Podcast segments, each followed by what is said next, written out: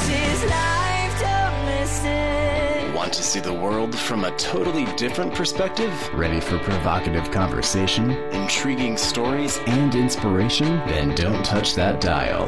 Welcome to Talk with Francesca. She'll give you something to talk about all week long. Now, here's Francesca. What if you took the time to really soak it? Hello, everyone, and welcome to Talk with Francesca. I'm Francesca Luca, your host, and I want you to know that I appreciate you listening to my show, so speak to me, because my team and I spend lots of time and energy thinking and preparing for our show about things I care about, and I think you will too. So just let me know what you're thinking, if you find the show riveting, valuable, horrific, or even offensive. You just fill in the blank and jet me an email at info at talkwithfrancesca.com. You can also go right to my website, talk with francesca dot com, and fill out the contact form. It'll get right to me. You can visit me on Facebook, and I promise I will get right back to you. And if you miss part of this show, you can go to recent shows on my website, talk with francesca dot com, and listen there. I'm also on iTunes, so plenty of places to listen to the show. Okay, we got lots to cover today, so pick up your favorite beverage and let's get going. Mine happens to be coffee. I said it right. It's heart-healthy coffee, and Vera Roasting Company makes it. And you know what makes it so healthy? It has resveratrol. That's the stuff that makes red wine good for you. And of course, the coffee doesn't have the alcohol in it. However, the fifth emailer to email me at info at talk with francesca dot com is going to win a free bag. All you got to do is put the subject line, healthy coffee, and your name and address in the body.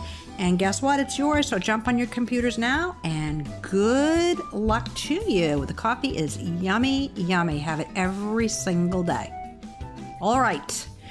Social media, it has completely revolutionized the way we understand and communicate with one another. We don't often think of ourselves as a brand, but you know what? Every time you post a picture or retweet something, you're sending a message to the world about who you are. And believe it or not, that message can make or break you in this digital age. Who you are as a brand can affect the people you meet, the experiences you gain, and even the career, yes, the career that you have. That's the harsh reality of today's job market. It can make your job seem unattainable, but it certainly is not.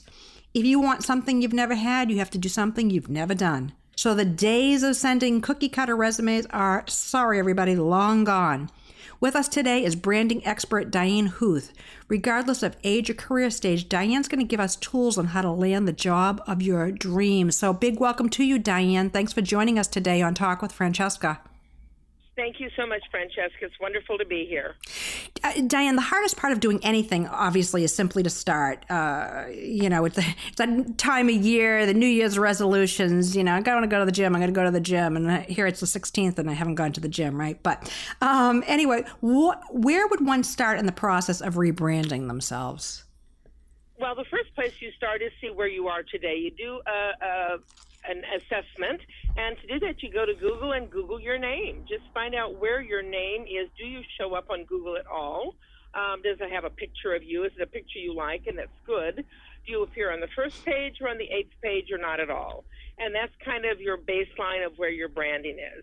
And so if you want to be found um, by job um, uh, headhunters or recruiters, or if you want to create yourself an authority platform that lets you Um, become a speaker or university professor or become a valued member, you know, a person of prestige, you really need to master your social media. So it starts by finding out where you are and then taking proactive steps to build the favorable message in social media that you want people to know about you. And I've found six key platforms that will help you along the way. Oh, well, let's hear them. Well, the first one, of course, is LinkedIn. If you're a professional, you're looking for a job, the number one job platform you need to invest in, time-wise, it's free, is to build a LinkedIn profile. Right. And LinkedIn is so powerful. It is where ninety plus percent of all recruiters look for um, employees. It is where you can post your resume, and you don't just post a resume that you create. It walks you step by step through the the the the the the roles that you've had, your education, your activities. So it is a building platform that really helps you build your own personal resume. And I often suggest that people use LinkedIn, follow it step by step, and then from there extract that to finalize your resume, because it's so complete and it does it all for you, and it prompts you to give it the rest the right information. I love LinkedIn. I mean, I don't, I'm not looking for a job, but I, I you know, I, when I think of, someone had just asked me recently, do you think I should be on LinkedIn? And it's like, what? Are you kidding me? You have to even ask that question. I mean, I have found so many, excuse me, guests for my show on LinkedIn. So many people have found me. Um, you know, I've found interns. It just, it, it goes on and on. I mean, it's just a fabulous, fabulous business tool. And of course, the best part is it's true. It's it's free. But anyway, um, okay, so what's the second one? Well, the second one is Facebook. Um, it- Over half of all employers are going to look for your Facebook and go through it to see who you are, what your values are, how you spend your time, how you spend your effort, what your personal attitude is. Do you have um, rude comments, you know, um, a lot of political positioning on there? Yep. Do you swear? Younger people, do you have unattractive pictures of you on the beach during spring break? Or is your Facebook full of thoughtful comments, um, postings of significance? Does it show you as a family person who lives responsibly? Do you volunteer at church, at um, Ironman competitions? What do you do? Because your life is reflected in what you post on Facebook. So almost every employer will look at your Facebook page, and companies are actually hiring companies during the, the vetting process while recruiting people.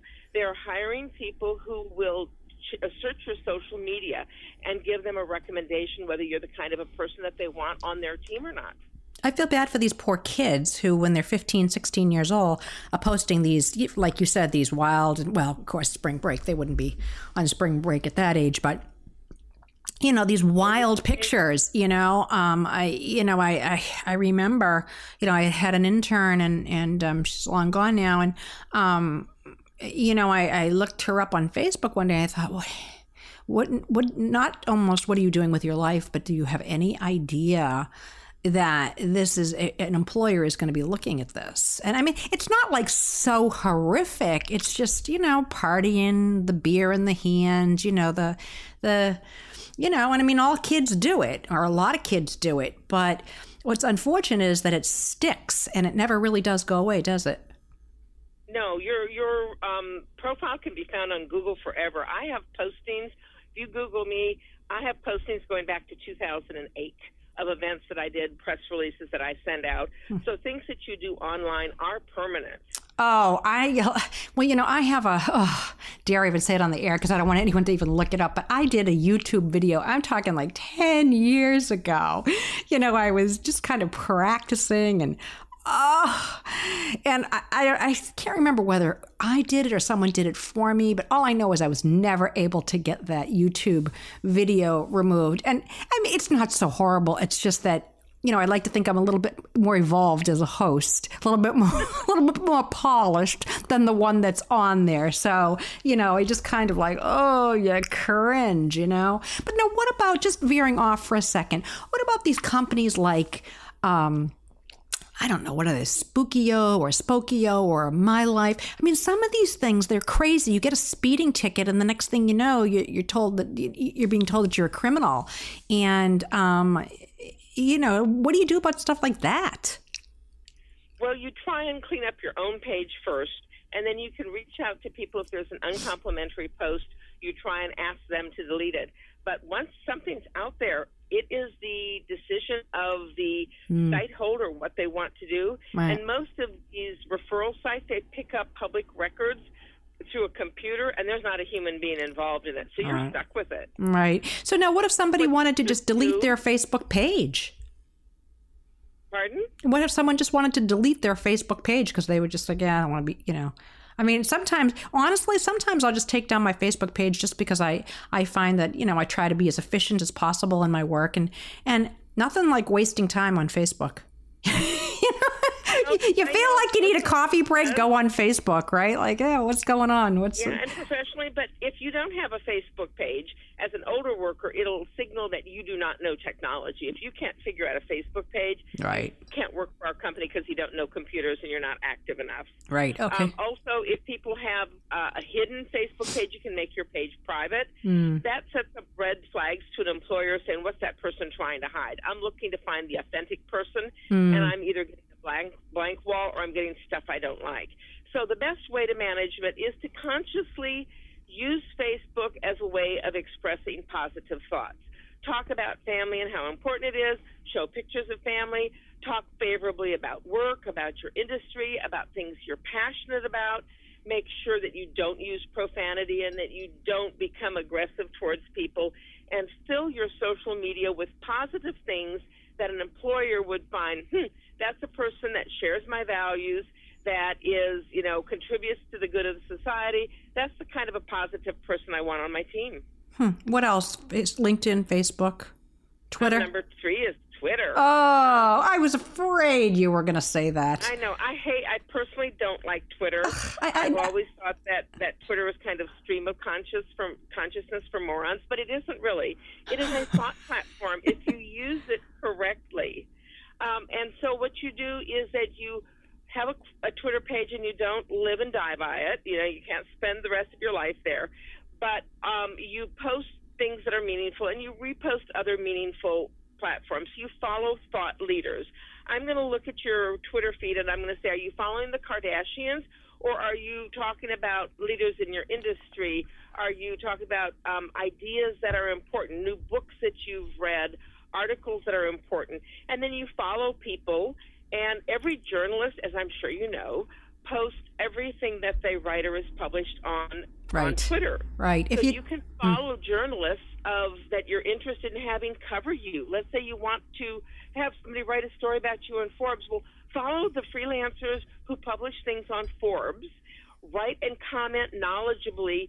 Establish an online relationship with them through um, Twitter, where you talk back and forth, you retweet, you confirm what they say, and then at some point you may have uh, formed a relationship that allows you to talk about what's important to you, and maybe they will find you and write your story that you want, or give you access, or quote you as the expert that you've shown yourself to be in your thoughtful comments. So Twitter, whether you like it or not, can be an important way of building your profile. And you, you're, you're, um, coaching is geared towards baby boomers. Is that right? I do two things. I'm a university professor, and so I wrote my first book, Brand You to Land Your Dream Job, targeted at my students who I learned didn't have a clue on how to find a job. It's like, oh my God, you're graduating in three months and you don't have a resume or a LinkedIn page. So I wrote, I started doing a presentation to them and a workshop and a boot camp, and it grew up to become a book, which is targeting at at younger people, at college graduates and college students and younger professionals. But the tips are the same, the strategies for building your personal brand, and that's what I position. I'm a marketer, mm-hmm. and people will follow you, but you have to establish your brand, which is your reputation. Who are you? You want people to know you, you want people to recognize you, and you want people to reach out to you. And so when you do that, you create an authority platform. That turned into my new mission, which is I found out that all these, these wonderful professionals that I know all reached out to me. Can you help me?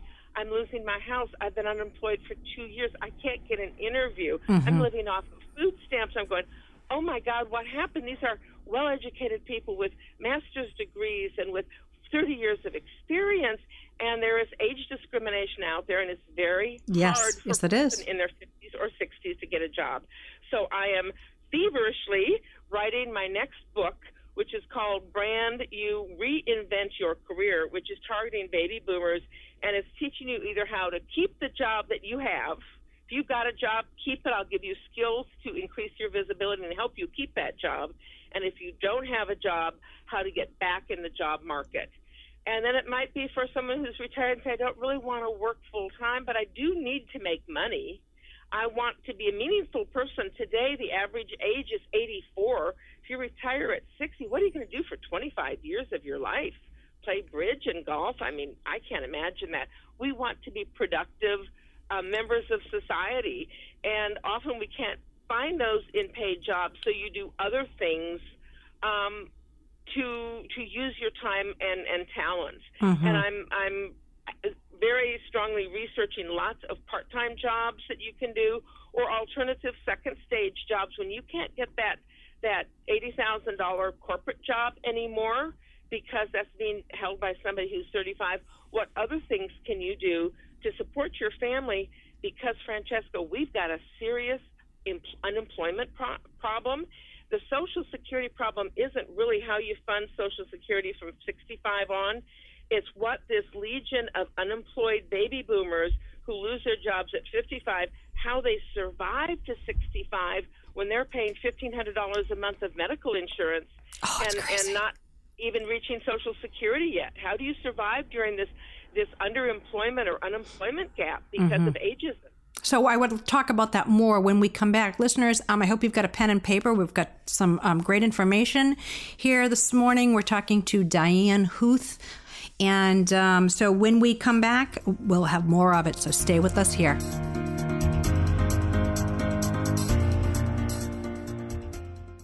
Coffee no longer has to be a guilty pleasure. You've heard that red wine is good for you because of nature's most potent antioxidant, resveratrol.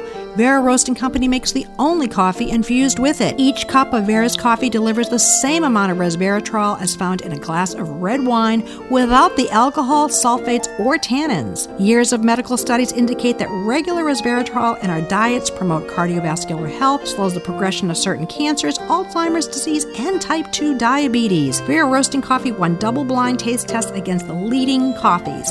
Vera Roasting also offers its delicious heart-healthy coffees with added vitamin D to help ward off the winter blues. You can't get Vera Roasting coffee in stores. You need to go to vera roasting dot com. Free and fast shipping is always available.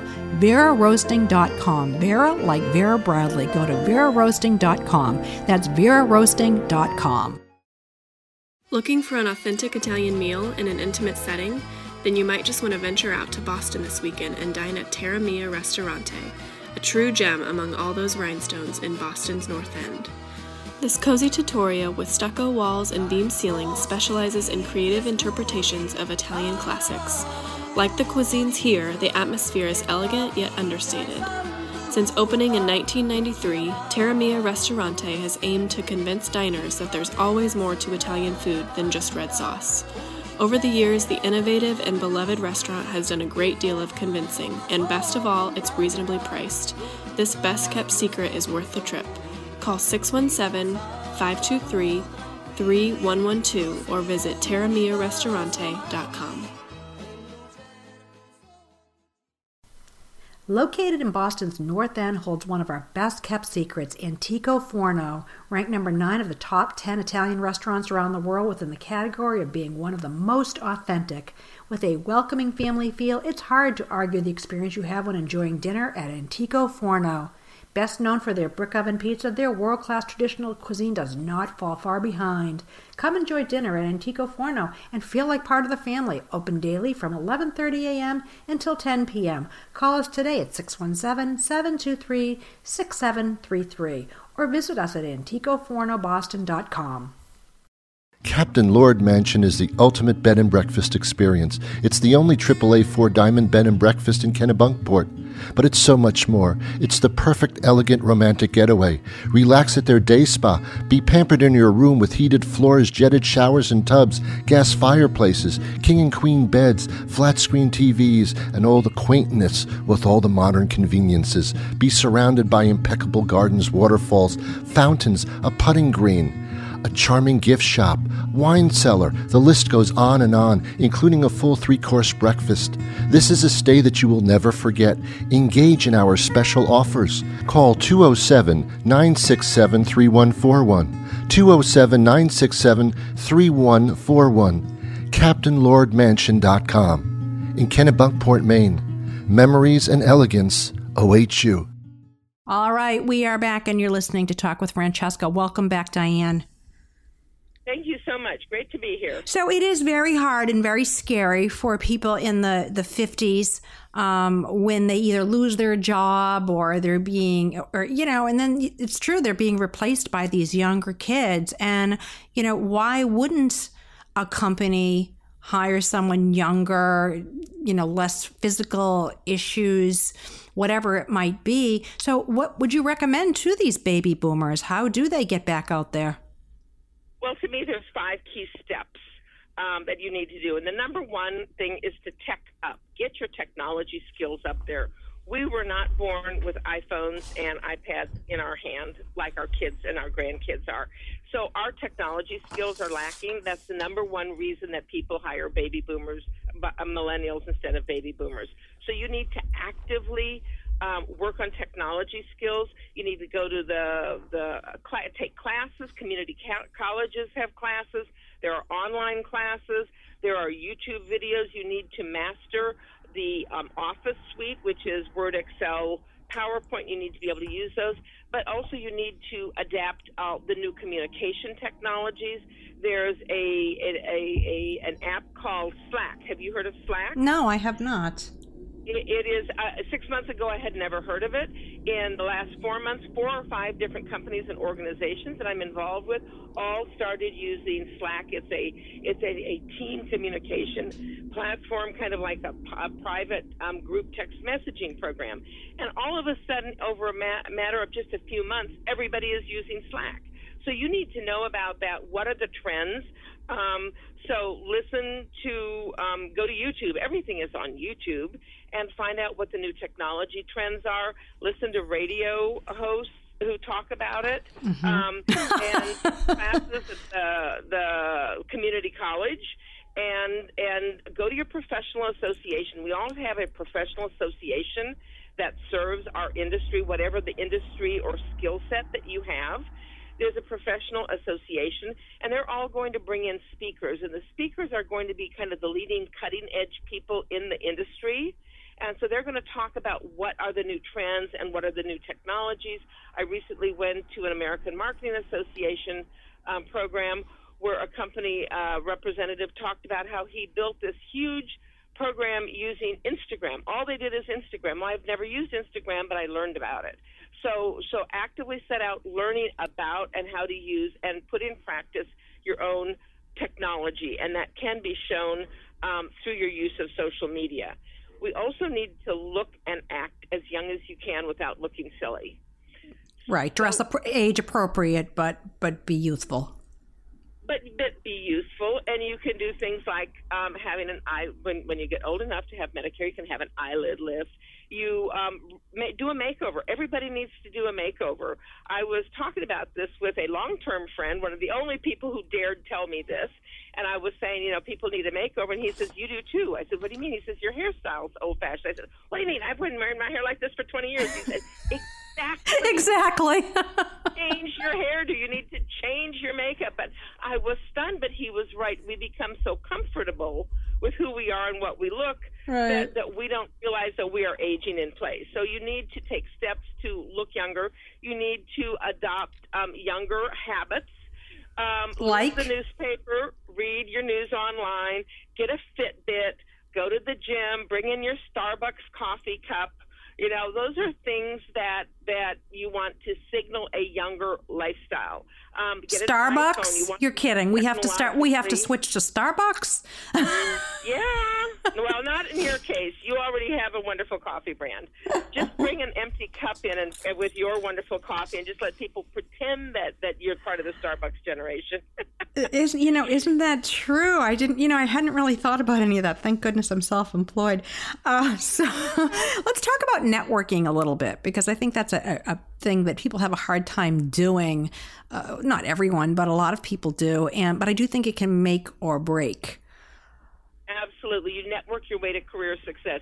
Half of all jobs today are, are found through a personal referral, through networking, through somebody you know, not an online job board. And the older you get, the more important networking is, and the higher your salary, the more important a personal referral or introduction is. So that is the key, and you don't need to be intimidated by it. There are steps that you can learn, and all of us hate walking into a room of strangers and not knowing what to do. But in, in my first book and in this next book, I talk a lot about the tips. It's very easy to find an organization, and the way that you Um, you join a professional organization, preferably. That's one of the key things, is that gives you the credentials that you need. And then don't just be a wallflower sitting there eating your banquet chicken by yourself and being bored. Um, volunteer to do something. Volunteer to meet and greet people. Volunteer to be on the publicity committee or on the hospitality committee or the membership committee. Get jump onto the board. And every organization is begging for volunteers. They never have enough. And all of a sudden you're on the inside and you know everything, and you go to the board meetings and you stand up and introduce yourself, and you're on the inside of the organization as opposed to outside. If it's something else, you just learn to introduce yourself properly. You must have a business card. And then um, you learn to introduce yourself prop- properly and memorably. Um, one of the key things that people don't do is say their name correctly. It's the same thing as with the hairdo. You become so familiar with your name that you just, you know, hi, my name is Diane Huth. Nobody knows that. You have to introduce yourself purposefully. You have to say, hello, my name is Barbara, Barbara Jacobson. You repeat your name. You say it slowly. You put a pause between the first and the second name. You enunciate it clearly while you're looking the person in the eye. And, and, and how often, Francesca, have you gotten a phone call where someone says, hi, I'm blah, blah, blah, blah, call me back, blah, blah, blah, blah, and you have no idea what that person was yeah, saying. Right, right, right, exactly. Yeah, we do the same thing in, in social things. You introduce yourself properly. You shake hands. You repeat the person's name three times in the next minute, like, oh, John, nice to meet you, John. This is a, I want to introduce you to my friend. This is John. And so you, you learn people's names. You make them feel good. Um, you you learn how to exchange business cards masterfully. I have a technique that's a real winner for that, because people have, how many times have you fumbled around and people are reaching in their pocket and scribbling on something on the back, you know? When you go out to a networking event, take lots of business cards. That's why you're out there. You put your cards in your left pocket. You put their cards in your right pocket, so that when you go to meet someone, you take, you shake hands with the right hand while you're dipping your left hand into your left pocket. You pull out a card. When you finish shaking hands, you present your card with your left hand to their left hand, and you masterfully give them a card. And then you take their card, you thank them, you look them in the eye and put it in your right pocket, and you've just done this whole introduction seamlessly without it being clumsy. And you've gotten their business cards that when you go home, you can follow up with them. Mm-hmm. Let, let's just shift here, Diane, a little for a little bit and talk about interviewing. Um, some some poorly answered questions during an interview, and what are some tips for improvement? Okay, the number one thing is, by the time you get to an interview, they know everything about you. Um, H R has already validated your credentials. They have your resume. They know your education. They know everything about you because you gave it to them on a white piece of paper already. So why are they interviewing you? It's not to learn your credentials. It's to do two things. See how you behave yourself, if you're going to be a fit for their company. Are you their kind of person? Of course. Are you the kind of person they want to represent their company? And number two, to find out your why. Um, so when somebody asks you the question, tell me about yourself, mm-hmm. there's a real simple, it's called a two-minute drill, where you talk and, and you kind of lay out over two minutes, I, I grew up here, my education was here, my job was here, my, you know, this is, you know, in two minutes, I've worked here, here, here, I love this job, and I'm looking to work for another company, or, or I'm moving back to the area because my husband's in the military, or this is what I want to do, and I'm now looking for another position because of this. But you wrap it up in two minutes, and it's very quick and concise. You kind of have to practice that. Mm-hmm. And then you need an elevator pitch when you're meeting people, which is, an, again, a thirty-second kind of real quick summary. But then people want to know your why. Why should I hire you? Why should I care? What are you going to do for me? Are you my kind of person? Um, and you want to talk about things that are not in your resume. You want to talk about your values, your work ethic. And especially as an older person, those are the things that are going to set me apart as special compared to a bunch of younger people. I've got so much experience. doing this, this, and this that I believe I can contribute to your company in this way. I love to mentor people and train people, and I'm very good at mentoring them. I, I have worked in this industry for thirty years, so I know people from across the broad spectrum. I've remained friends for them, so I can help your company um, establish relationships with vendors or with different people.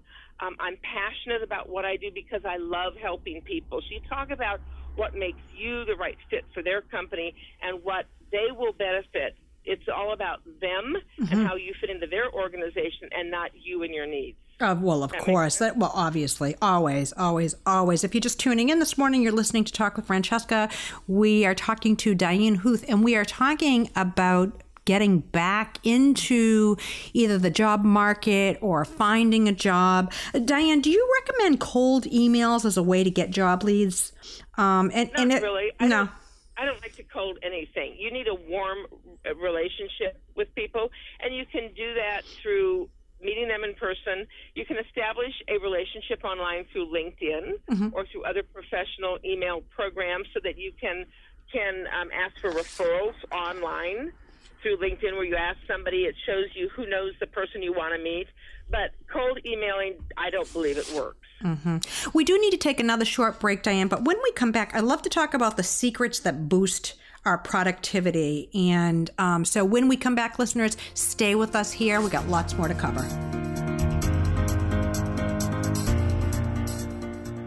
It can be easy to lose sight of your dreams and aspirations, especially when they seem so out of reach. Between school, kids, and work, your true desires can get left on the back burner. But you should never settle for less than what you deserve and what you know in your heart of hearts you want to do. Carrie Hummingbird has developed a program that will cast away your fear and self-doubt and inspire you to take charge of your life. But don't take my word for it. Christina Wolfe took the program and described it as a trustworthy guide to show you how to transform yourself at the soul level. You will have to dig deep, and it won't be easy, but then again, nothing worth having is. Life begins at the end of your comfort zone, and your comfort zone ends at the Reinvent Yourself program. So what are you waiting for? Visit w w w dot carrie hummingbird dot com. You'll be glad you did. Tides is beachside dining at its best all year round. Located at the end of the Nahant Causeway, directly on Nahant Beach, the ocean views from the dining room and the pub can't be beat, no matter what the season. Nominated for Best of the North Shore from North Shore Magazine for Best Alfresco Dining, Best Kid-Friendly Restaurant, Best Lobster Dinner, and Best Water View. Why would you go anywhere else? Whether you choose their dining room, a frosty pint at their bar, or a sun-drenched deck on Nahant Beach, they guarantee you great atmosphere with super food and service. Their menu is full of fresh, high-quality seafood, prime rib, chicken, pasta, and pizza that everyone will love. Check out their drink menu for fun cocktails, thirty ice-cold beers on tap, and their well-rounded wine list with their state-of-the-art tap wines. They feature full-service lottery and keno. Tides is the place to watch any big game. They have over twenty H D T Vs. At Tides, they specialize in casual dining with food that's just delicious, not pretentious. Tides is a fantastic restaurant anytime, summer or winter, lunch or dinner, rain or shine. The new Cobblestone Cafe on Hanover Street in Boston brings casual, on-the-go American fare to the North End, serving breakfast, lunch, and dinner. Open daily at seven a m, Cobblestone Cafe offers burgers, barbecue, salads, fries, milkshakes, seafood, and the very popular Snickerdoodle iced coffee. Delivery and catering are also available. Cobblestone Cafe, two twenty-seven Hanover Street in Boston. For more information, call eight five seven, two six three, eight zero five seven or visit them online at cobblestone cafe n e dot com. All right, we are back, and you're listening to Talk with Francesca. I'm speaking with Diane Huth, and we are discussing everything about finding a job and getting reconnected back into the marketplace if you've lost your job. So welcome back, Diane. Thank you so much. It's fun to be here with you. So productivity, that's, you know, especially when someone is looking for work, it can be kind of, you know, it, difficult and tiring and, you know, so many no's. So how can our listeners who are looking for work boost their productivity um, and, and, and be more, well, be more productive, obviously? Well, one of the things that is is endemic to our life, we have to embrace it, is email. So much is done by email. And you can master um, email programs um, and, and there's some free things you can do. Number one, the number one thing is you need a contemporary email address. Unfortunately, um, A O L, Yahoo, um, People P C, all the other email addresses signal that you're old, that we grew up with those old email addresses. So you really need to have a new account, an email account that, that you use professionally, and that should probably be a Gmail account. And I love Gmail because they give you so many add-on tools. One of the easiest things you can do is add an auto signature, a professional one with your picture, with um, your contact information, with your credentials, and you um, can do that. And they offer a whole bunch of, of add-ins. And so I would definitely consider that, that email is one of the, the best things that you can do. Um, you also can uh, have your own website. I recommend that all, all professionals have a, a personal website that establishes their credibility. And one of the ways that you can get a job, particularly as an older person, is you establish yourself as an expert. You create a consulting company, and to do that, all you need is a business card and a three-page website, which establishes your history, your credentials. And then you can get a name, which is Diane at Diane Huth dot com, for example. So you get a domain name and you have an email with your name, and that's permanent. Be very careful. I have friends who have um, had, you know, twenty-year emails with their, like, cable provider, yeah. and then the cable provider gets bought, right. and their email becomes obsolete, and you have lost this thread of communication with everybody you know, and you're supposed to export your database of email, do all that stuff. But just my suggestion is get a Gmail address. They are free. Um, if you have a business, you could actually pay five dollars a month for a business domain name for your email. So I have the domain name Diane at brand you guide dot com.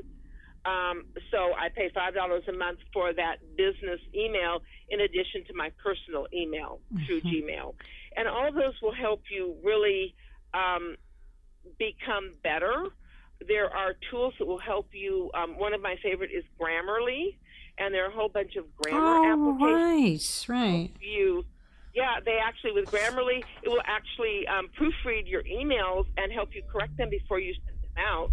And then at the end of the week, they will give you a report that said, hey, the three most, the five most common uh, mistakes that you made were this spelling and this grammatical error, and it will coach you on how to write better in the future. And it's free. It's free, yeah. It's wonderful. um, you can also set Google Alerts. If you're looking for a job, Google has a wonderful system called um, Google Alerts, and you just type that into your search bar, and you can um, put in a up to ten different keywords, phrases that you want information. So anytime that that keyword pops up, um, you will find they will send you, and in media, anywhere around the world, social media, online, news, et cetera, they will send you alerts as often as you ask them to do it, giving you information. So you set up your name. You might set up your company's name. If you want to work for a company or you want to work for a person, put their name in there. Or you can put your industry or competitor, and then you will get news about that. So it'll collect through the whole web, and it will tell you um, everything that's happening. So you don't have to go out and search for it. For sure, do your own name. And for sure, do your business. I've put my book's name in there, and I put my name, and I put some different things. And I got a Google alert from some company in Asia that was actually pirating or claiming to pirate my book and said you could download my book for free. So I could write them a cease and desist letter that says, no, you can't do that. Mm-hmm. Turns out that they're a scam trying to get lots of people to sign on to their server, and they don't really have my book. But I would not have known that if I hadn't gotten a Google alert saying, free, download this book for free. It's like, what? Right, right. I assume you Googled me. Of course. And I looked at your social media, and I looked at your webpage. Of course, it's so easy to do that. Oh, Another yeah. thing is how you manage passwords. Passwords will drive you crazy. Oh. Um, I have a really good platform. There are a number of platforms out there that are either free or very reasonable that will store your your passwords for you.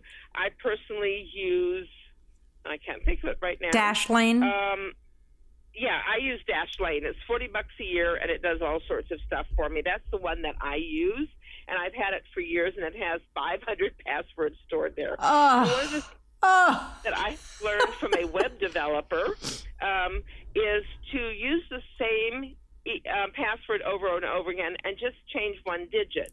So you might have two thousand something or other, two thousand seventeen last year, change it to two thousand eighteen.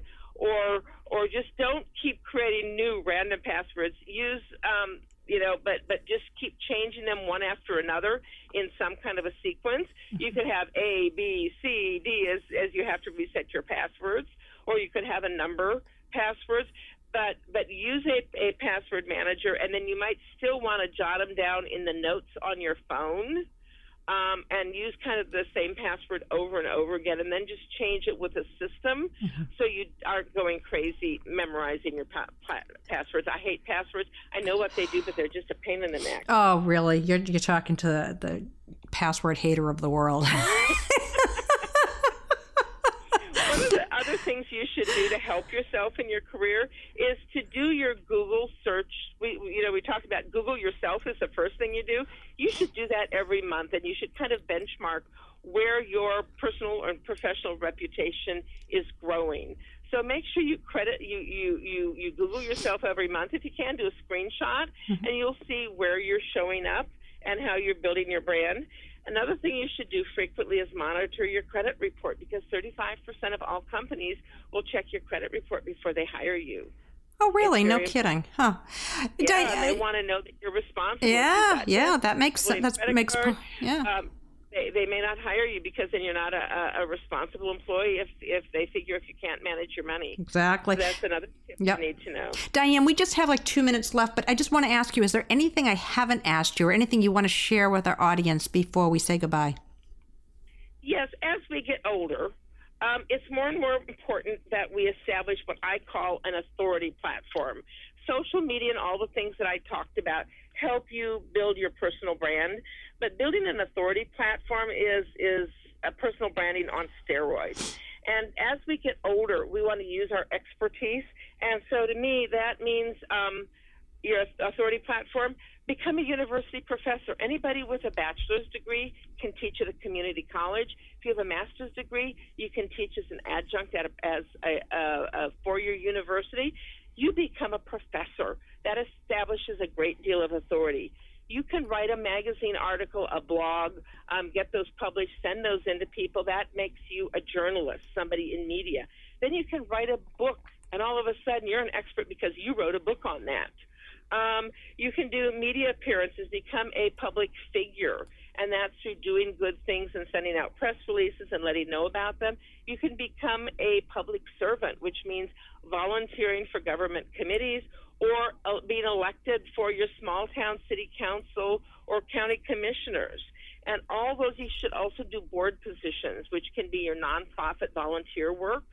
All those establish you as an expert, as uh, a, a senior leader who actively gives the community. And to me, that is the best insurance against being downsized and let go, because you become an, an important person for a company. It also establishes your platform for getting paid, starting a business, getting consulting work, et cetera.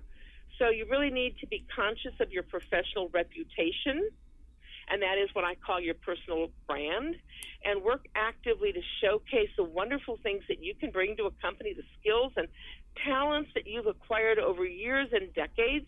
Make sure that you find a platform to showcase that so people know really how wonderful you are. Diane, thank you so much for being on Talk with Francesca today. There's been so much great information. Really appreciate it. Thank you so much. It's a pleasure. Can I offer your listeners a gift? Yes, you certainly can. Um, go to, um, enter in your search bar, hire me now please dot com. Don't we all want that? hire me now please dot com. And I have a fifteen-page downloadable checklist to let you see kind of where you are on the steps of finding your dream job or employability. And that will be a very good help to kind of figure out, you know, do I need to work on this or do I already have it nailed? And if you do that, you might... Uh, be able to send you a follow-up email and thank you for um, being in touch with me. So I'd appreciate that very much. It's, it's hire me now please dot com. Fantastic. Thanks again, Diane. Thank you. Have a wonderful day. You too. Okay. Organizing. It can be tricky. It can be confusing. It can be overwhelming. It can also be pretty boring. But above all, we know it's necessary. So no matter what your opinion on the matter is, there's no debating that it does make our lives easier. If we can find things, it helps us alleviate stress, saves time. But the number one question when trying to organize is, where do I start? And lucky for you, I have the answer. Sisters Kelly and Katie, founders of Pixies Did It and authors of Organize Your Way, has developed a foolproof system for getting organized. She's here with us today to discuss that foolproof system with us. So welcome, Kelly, to you. Thanks so much for having me. So, well, first of all, were you a first-class slob, and so you had to find a way to become more organized, or were you always no, very, or were you actually, always the super organized one? I am the always super organized one. My sister Katie is a slob, and the genesis of our business was basically me spending the first thirty years of my life trying to get her to organize the way I think she should be organized and failing. And I think we kind of came up with the business because it was either she was a failure or I was a failure, and neither one of us wanted to believe we were failures. So we decided perhaps there was a different way, and maybe she needed to organize differently than me in order for it to stick. And that was really kind of how we got started doing Pixies Did It and organizing clients, and then, you know, coming up with our book, which was just came out of us working with our clients in their homes and offices. Well, you know, I, I I will say for sure that about, I don't know, every five years or so, I will hire an organizer, and it just feels fabulous, you know, but it, inevitably it does kind of go back to what it was, which is not a disaster by any means. It really isn't. But right. but I like that feeling. It's amazing how different you feel when it, when you can find things. When you can find things. I mean, it's like, oh, this outfit. Wow, I didn't know I had this. This is great. But anyway, so let's just get really right to it. Practically speaking, what are some one-step solutions? Well, any basically one-step solutions, you know, there's a couple, like you come in, you take your coat off, you put it on a hook rather than opening your closet door and finding a hanger or finding space and then taking it, you know, putting your coat on the hanger. You realize when you start thinking about one-step solutions, you can kind of make anything into a one-step solution. Let's even your hamper, if it has a lid, that's a two-step solution. So just removing the lid from a hamper or buying a hamper without a lid makes taking your clothes off and putting it in a hamper a one-step solution. Often we'll buy clients like multiple hampers because, you know, if you think about like, oh, you have dry cleaning or whatever, like sometimes people put them together and you're like, but then you have to later, you know, separate it. So right. It's like in the moment, can you make it as easy as possible? And that's really the solutions we're coming up with for clients. I mean, we do it by personality type. We figure out who you are ahead of time because some people will do, they're more patient and will go through more steps. And some people, it's like, it's got to be super, super easy, as close to one step as possible. So, you know, depending on who you are, we have different solutions to make it even easier for those that maybe are a little bit more challenged, like my sister. And you know, life isn't always easy. Right. We really right. want to make organizing easy. Yeah. You have a quiz on your website for people to find out their pixie type. Mm-hmm. Can you detail some pixie types and their organizational styles? Yes. Classic is almost half the population, and we're like the overbearing people who tell you what you should do with your life, and you should have to-do lists, and you should do it our way, and that would be me describing me, a place for everything and everything in its place. And it's kind of why, because we're almost half the population, we're always pressuring people to do it our way. Mm-hmm. And then you get the other half of the population. We call them funds, and these are people who who are also really tidy, but maybe a little less uptight about time and to-do lists, and they're more spontaneous. Then there's organics and smarts, and organics and smarts are both bigger picture people, and they don't see all the fine details, so, and they tend to be pilers. They pile. Everybody piles, but these people really pile. Sometimes smarts can be bibliophiles and have books everywhere. Mm-hmm. Um, I can see him. Like, I can see that person. I can see. Just interesting. Within those groupings, there's some, you know, some organics who like a little more structure. Then, you know, they're called organic structures versus organic freedoms, which is what my sister is. And, you know, if you put like a classic structure on one end and then an organic freedom on the other, you'd have like two totally opposite people in terms of organizing. And that's almost like what me and my sister are. We just approach it very differently. And one way to kind of show you the, the, the dichotomy of those two is when I come home from work, if my place is messy, I tidy it immediately. My sister ignores it, puts her feet up, relaxes, and then maybe tackles it later that night or the next day. Oh, that's so funny. There's, there's a less urgency sometimes about the tidying, and that's sometimes how some personality types can end up having, you know, taking it longer to get organized than, than say me. What would you say the biggest obstacle to getting organized is for any personality type? Living with other people, number uh, one. Huh. When you live by yourself, when you think about it, it's kind of like if a tree falls in a forest, does anyone hear it? Because if you can find things, how it looks, you're not going to argue with somebody else. You know, we always say organization is about retrieval. And in the end of the day, that's what it's about. Can you find things when you need them on a moment's notice without a bowling ball falling on top of your head? Mm-hmm. And if the answer is yes, then you're basically organized. How it looks is an argument about aesthetics that two people who are very different could have until the cows come home. And, you know, my sister, what she might think is decor, I might think looks a little cluttered. And that's one of the reasons you don't really have these problems until you start living with other people. Or you you have them from the get-go because you share a room with your sister like I did, and she drove me crazy, keeping her clothes on the floor. But then the second obstacle to being organized is having kids because they just come with so much oh, yeah. stuff. Yeah. I mean, oh, yeah. I can't even tell you how many new, like, pregnant clients we've had, uh-huh. and they literally, oh, yeah. they have, like, they're going to put them in like a one bedroom apartment. I, obviously, I live in, work in Manhattan, so this happens. But you're like, you know, I know they're really small, but they come with a lot. Yeah, they yeah, even yeah. They come home with their own papers. They yeah. come home from their hospital, and you already are shuffling papers for them. So often with clients, I tell them, I'm like, if you have a human being or a dog or a cat, they all need a cubby. Even if it's like a small human being is two months old, they will come home with paperwork. And it just keeps coming, gets larger. So from the get-go, everybody gets their own cubby. If you have more than one person in a household, everybody needs, it's kind of like kindergarten. That's how, how you kind of start off on the right foot. I just want to tell you and our listeners just a really quick, funny story. But my sister came to my house. This is back a couple of months ago, and she's really funny. She goes, "Your place has such nice karma. It's really, it's really nice, but you have a lot of stuff out." It, it, she said it so, so sort of, you know, diplomatically. It was hysterical. It was just really, really funny. But anyway, so, I, and I said, now well. Now I know something about your personality type, because often some people's homes, like organics, are often described as cozy. Oh, that's so um, funny. Yeah. Yeah. So cozy. And my sister's like, I know what that is. It's like a euphemism for you got a lot of stuff out. Oh, yeah. So it's just really funny. She said, but she was really adorable the way she said it. It was just hysterical. Well, anyway, so she said, well, like you, like you have pans on your stove. And I said, well, no, I have two pans on my stove. She said, but why don't you just put them in the drawer? And I said, well, because I have oatmeal every single day and I just want that pan there. Why well, I gotta bend over and, and get well, that pan out? And she just thought that was outrageous. So I was like really obsessed. So the next day she left. And so, and it turned out that I kept trying to get really organized. It was driving me nuts. I'm like, you have driven me crazy. I just thought it was funny. It was just really, really funny. And, you know, I mean. But you've proven my point about living with other people. That is what creates a problem, because for you, having the pan was convenient and it was close to a one-step solution for you. Because if you think about putting that pan that you use daily back in a cupboard, that's an extra step, right? Yep. An extra few steps, because you got to open the cupboard door, put it on a shelf, close the cupboard door. That's three steps. Mm-hmm. Four if you count putting on top of the stove and taking it off.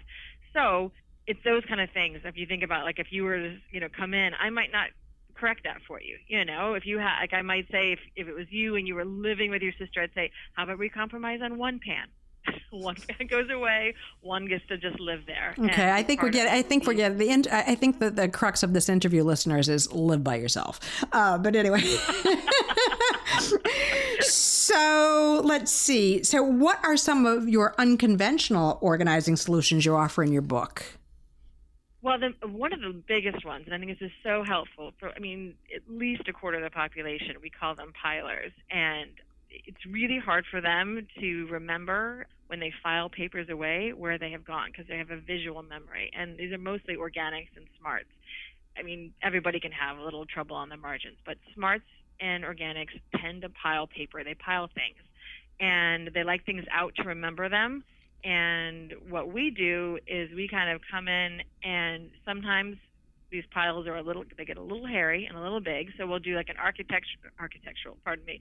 We'll do like an archaeological dig and figure out what categories are in these piles. And, and then what we do is we just kind of put some structure around these piles. So it's like, okay, these are medical forms, medical bills. You, these are the categories that tend to happen. Maybe sometimes you have like eight piles. You know, we'll use bookshelves.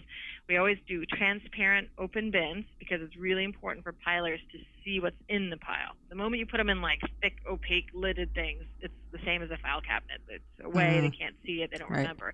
These are the people who kind of know, like, the permission slip is attached to that bright pink Post-it note, you know, and they see it on the side of the pile and they know exactly where it is. And if someone well-meaning like me comes and straightens up their pile and puts it away, they're like, dude, wait, where's that pile? I, I, I, it was right beneath this pink, you know, Post-it. Yeah. Now I can't find it. And what, you know, kind of going back to what we were talking about, organization is about retrieval. So you just want to make sure you're kind of going with these ingrained habits people have in their brain. And so we, we suggest people who tend to pile to create a piling system. And literally, you don't necessarily have to even get a filing cabinet. You can, you know, when the moment those piles and the medical forms get to a certain limit, you go through it and you get rid of the ones that don't matter anymore. Maybe every once in a while, if you're going through, like, say, like a medical problem and you need to keep some stuff, maybe that stuff goes into a small filing cabinet someplace, you know, mm-hmm. far away where you don't have to access it unless you really, really need it.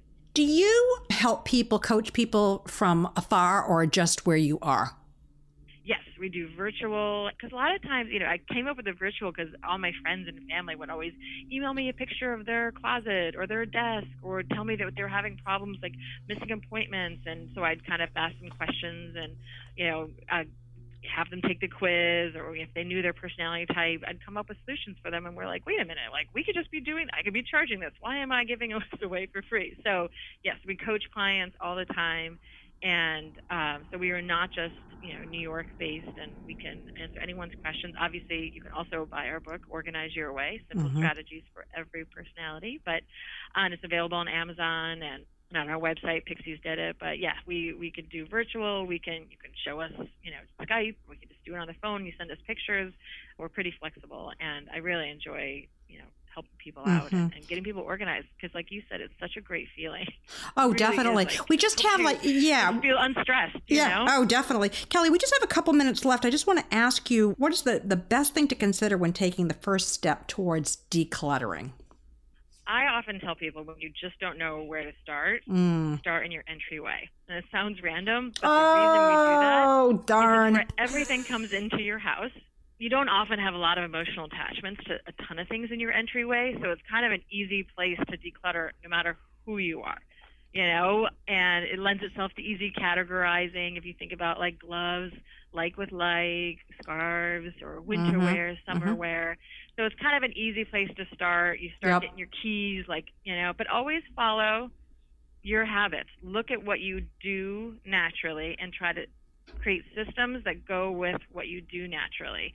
I mean, obviously you want to put more structure around it if it's if it's not organized, and you mm-hmm, know mm-hmm. our book starts off with the entryway for a reason, because that's really where we start for our clients. Okay, last question. What about mm-hmm. hoarders, or not necessarily hoarders, but you know, the people, I mean, I have a pair of boots that I bought in Italy fifteen years ago. I have never worn them once. I paid too much money for them. I cannot let go of those boots.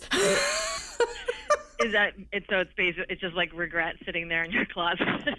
So, um, one thing we say for hoarders, and the ones who like, well, I'm not a hoarder. I'm not. I just they cost a lot of money, and I don't want to throw them away. You're not a hoarder for doing that, by the way. That is just like a human reaction to a mistake. It's like, as long as they're in your closet, you won't have to admit that really was a mistake, kind of thing. It's mm-hmm, like we right. always say that, you know, a lot of clutter is just basically postponed decisions, right? Like, but we actually have something called the magical later box, and we do it when you have trouble letting, well, not you per se, but yeah, in this yeah. instance, yes, but clients, when they have trouble letting go of things. And some personality types more than others have a harder time. And taking a picture of something doesn't do it. You know, like they, it literally is hard for them to let go of it. And what we really want is to make your daily life easier. So often we're, we're kind of kinder, gentler in that we say, let's take those boots, let's put them in a box with a bunch of other stuff, and we're going to put it in your attic. And then we're going to label it like the later box and when you're going to open it. Like, how long does it take you to forget what, what's in things? Three months, six months, a year, whatever it is, you come back, let's say it's twelve months that you pick. And whatever you remember that you miss and you wish was in your closet every day, that is what you take out and you put back in your closet because you're like, oh, I missed it, you know, or maybe even in those twelve months you went back to get it because you're like, oh, right. You know what I wanted to wear with these boots.